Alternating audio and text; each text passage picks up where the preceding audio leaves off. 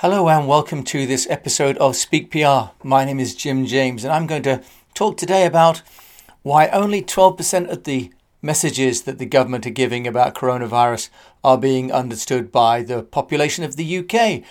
So this episode is called Fooled Britannia. Now, Osmo Antero Wiio was a Finnish academic who wrote what has become known as Wiio's Law, appropriately enough, when he was a Member of Parliament between 1975 and 1979. And he published them in what is called the Wienlate Ja Vahan Muedikin. Apologies to any Finns out there for this terrible pronunciation. But his theories over the systemic challenges facing all communication have been on display by the British Prime Minister and the cabinet ministers here and actually all over the world. Essentially, Wiio's Law predicts that an audience will understand only some 12% of a message being given due to the many biases and interferences taking place whilst they're supposed to be paying their undivided attention. So his law says that communication usually fails except by accident. Now, the international US media outlet CNN, following the speech by Prime Minister Johnson on the 10th of May, said that the packed London tube trains are the latest symbol of the UK's confused coronavirus response. So the mainstream media internationally were picking up on the fact that the British public relations exercise by the government was leading to more confusion than clarification. So how is that? Let's just dive into Wiio's Law, which will give us some insights into why these kind of carefully planned campaigns can go wrong. There are some basic tenets of Wiio's Law. First one is, if communication can fail, it will. If communication cannot fail, it still most usually does fail. If communication seems to exceed in the intended way, there's been a misunderstanding. If you're content with your message, communication certainly fails. Point number two, if a message can be interpreted in several ways, it will be interpreted in a manner that maximizes the damage. Point number three, there is always someone who knows better than you what you meant with your message. Number four, the more we communicate, the worse communication succeeds. 4.1, the more we communicate, the faster misunderstandings propagate. Number five, in mass communication, the important thing is not how things are, but how they seem to be. Number six, the importance of a news item is inversely proportional to the square of the distance. In other words, the further away we are, the less important that news is to us. And number seven, the more important the situation, the more probably you forgot an essential thing that you remembered a moment ago. I'll repeat that. The more important the situation is, the more probably you forget an essential thing that you remembered a moment ago. So now let's just address the first law. The reasons communications fail are due to multiple causes, and the problem is that they are not static but dynamic and are also not the same for everyone. Let's just take one of the biggest ones, how we speak to one another. Language is not universally held to mean the same thing by different people in spite of standardization. In addition to idioms due to regional dialects, there are the associations and the context which certain words have. Now, when I heard the new strapline in the UK, "Stay alert," I was thinking of the bomb alerts on the underground and the old schoolboy joke, "Be alert, the country needs more alerts." Others would have had other associations. The central issue is that "stay alert" does not have a universal meaning for the entire audience that the Prime Minister has been addressing. But it also doesn't tell us to be alert in what way or where or when. It's too generic to be functional. So they're attempting to be generic for everybody, but their lack of specificity meant that it really wasn't a valuable message to anybody. Now, within hours, laws 2 and 3 were going into effect in May the 10th after the Prime Minister had spoken. And laws 2 and 3, just to remind you, were that if a message can be interpreted in several ways. It'll be interpreted in a manner that maximizes the damage. And the third is that there's always someone who knows better than you what you meant with your message. So within hours of the government's announcement about lockdown measures, there were critics and commentators who created memes on the internet, shared snippets of the presentations on social media, but as sound bites. And they made the 13-minute address into this smorgasbord of different anecdotes and observations. Now, those who watched the Prime Minister's address went on to explain it to the others.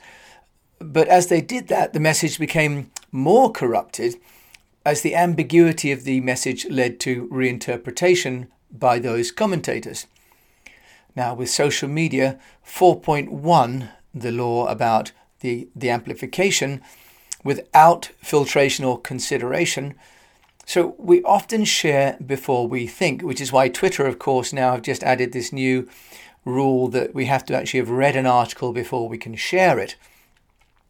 People started to interpret the new stay alert laws, and the declining blue line of unlocking on the charts showed society had been given some PowerPoint clip art, but not really metrics beyond the R1. So if we were in favour of more exercise in public and games with the family member, we shared those parts of the message.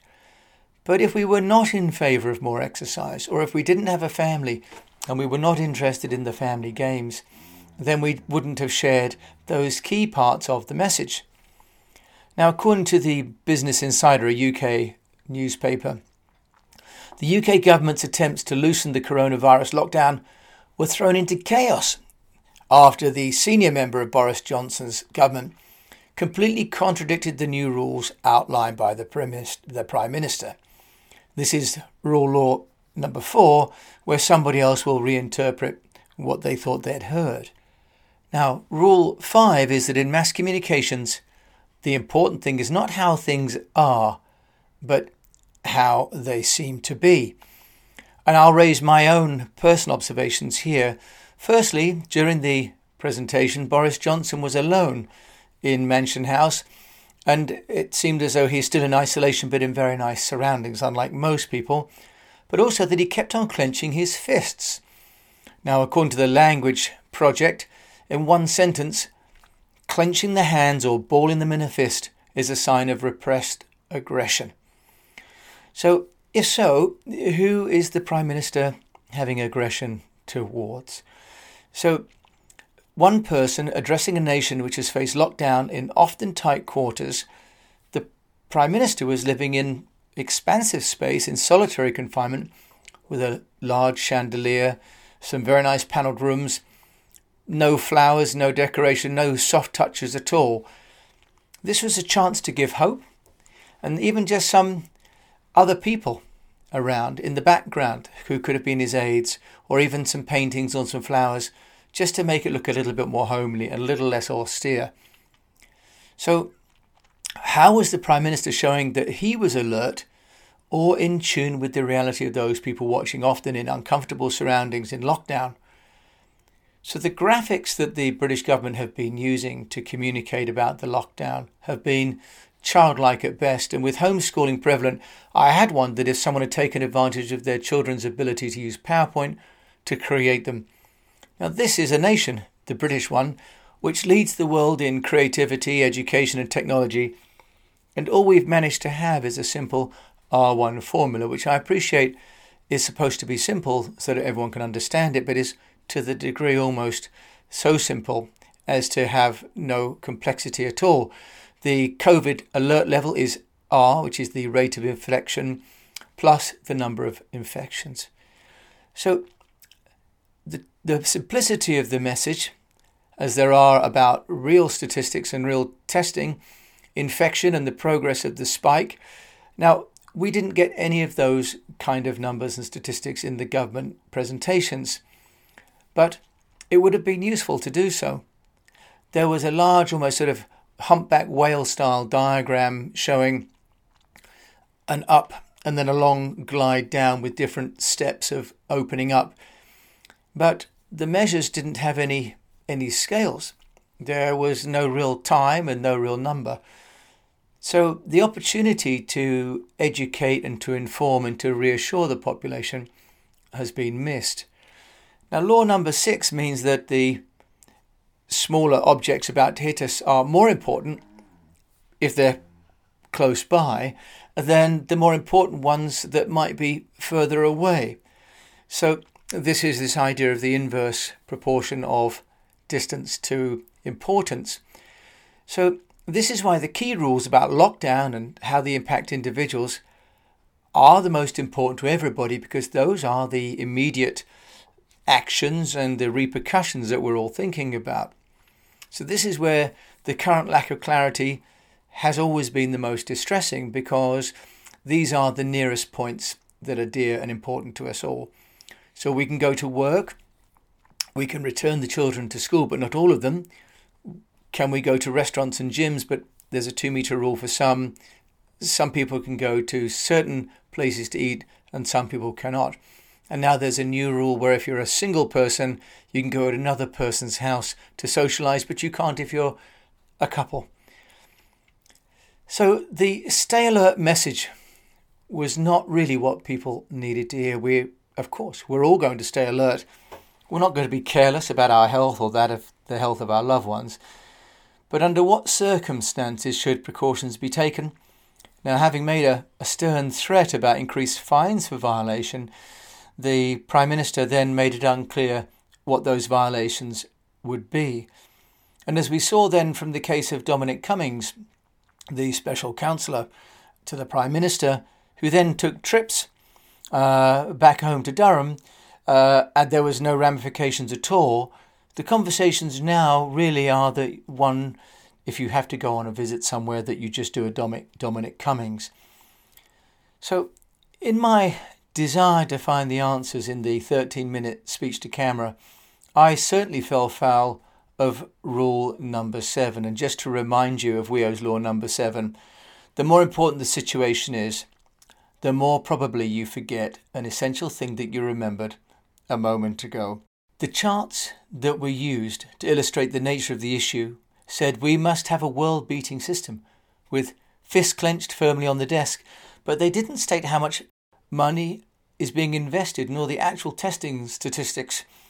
Now, what we know is that the IT system that was announced in May that will be ready, vaguely, the Prime Minister said, in time.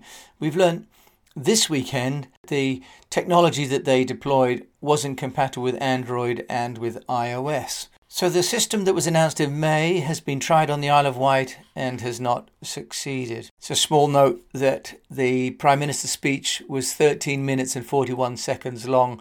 13 minutes is an unlucky number in societies in the West, and they could have maybe drawn it to 18 minutes, which, at least for audiences from Asia, would have been beneficial, because 8 is of course considered a lucky number. So how do these messages that we're getting from the government as we go back to work and the children start to go back to school of stay alert, how do they conform to our EastWest PR mindset approach, which I outline in one of our articles on our website called the Viral PR Mindset. In there, I say that we should be compassionate, optimistic, values-based, informative and digital. Compassionate.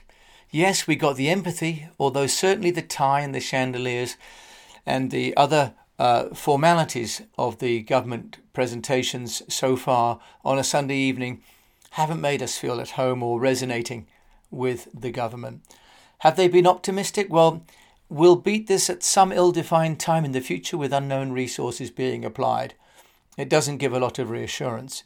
Is it values-based? Well, there was respect for sacrifices, but not really a call to arms, more a threat to people who don't follow up with the rules, which of course then, as we've seen with Dominic Cummings, weren't respected.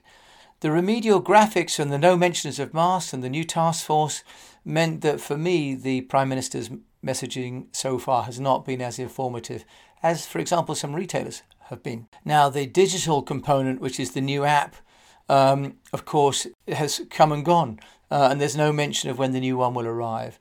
There hasn't been mention of using the kind of heat sensors that they use in China, for example, and Singapore. So now let's just turn our mind to why those messages will be misunderstood by the general population that are tuning in and listening to the Prime Minister. In a statistical model explained to me by Professor and Fellow Finn Jukka Korpola, while the messenger may have the best of intentions, it's the recipients who will determine the effectiveness of a message being communicated to them. And he explains why, and these are the fundamental reasons why Wiio's Law comes to effect. Because there are a list of reasons how and why people will interpret a message to suit their own paradigm. They include their physical and emotional biases, their language, their cultural background, their age, their gender, their race, their health, the time of day they're listening to this, their anxiety levels, their perceived bias, fatigue, hearing loss, medication, intoxication, just simply not paying attention. Mr. Korpola, who is formerly at the Helsinki University of Technology, and I have been in correspondence, and what he has said to me is to clarify that a single misunderstanding in any essential area destroys the message. So if you know the arithmetics, you can see the odds are really against you. In their original calculation, they talk about there being 20 variables, and that gives a figure of just 12% of the message being understood.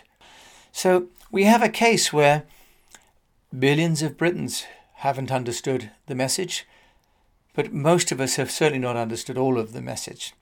Now, I'm not making political comments here, but the judgment and simplification of a message during times of crisis is not just about the person who is relaying the message, but it's also about those people who are going to be receiving the message and how they're going to be receiving it, where they're going to be receiving it, and when. And there are very many variables that will impact both their receptivity to that message and their understanding and their comprehension. So we have to be careful when we're giving out messages that there's a staggeringly low chance of people understanding what we're saying, possibly as low as 12%. So as you work and we work to communicate to our audience groups, our customer base, our staff base, and our partners over the coming weeks, let us just think about Wiio's Law, that if we're going to communicate, the chances are that we're going to miscommunicate. So what can we do to reduce the likelihood of miscommunication? And how can we use our body language and our sign language and our graphics to reduce the chance of miscommunication and increase the impact of the proactive COVID mindset that we need in order to make everybody feel positive, reassured, and to get back to normal life? Thank you for listening to this episode of Speak PR. My name is Jim James. If you enjoyed this, please do subscribe and give us a rating at the bottom of the podcast list. Come to our website to subscribe to our Cognition newsletter, which goes out each Friday around the world. Thank you so much for listening. I wish you good health, profitable business, and that you keep on communicating.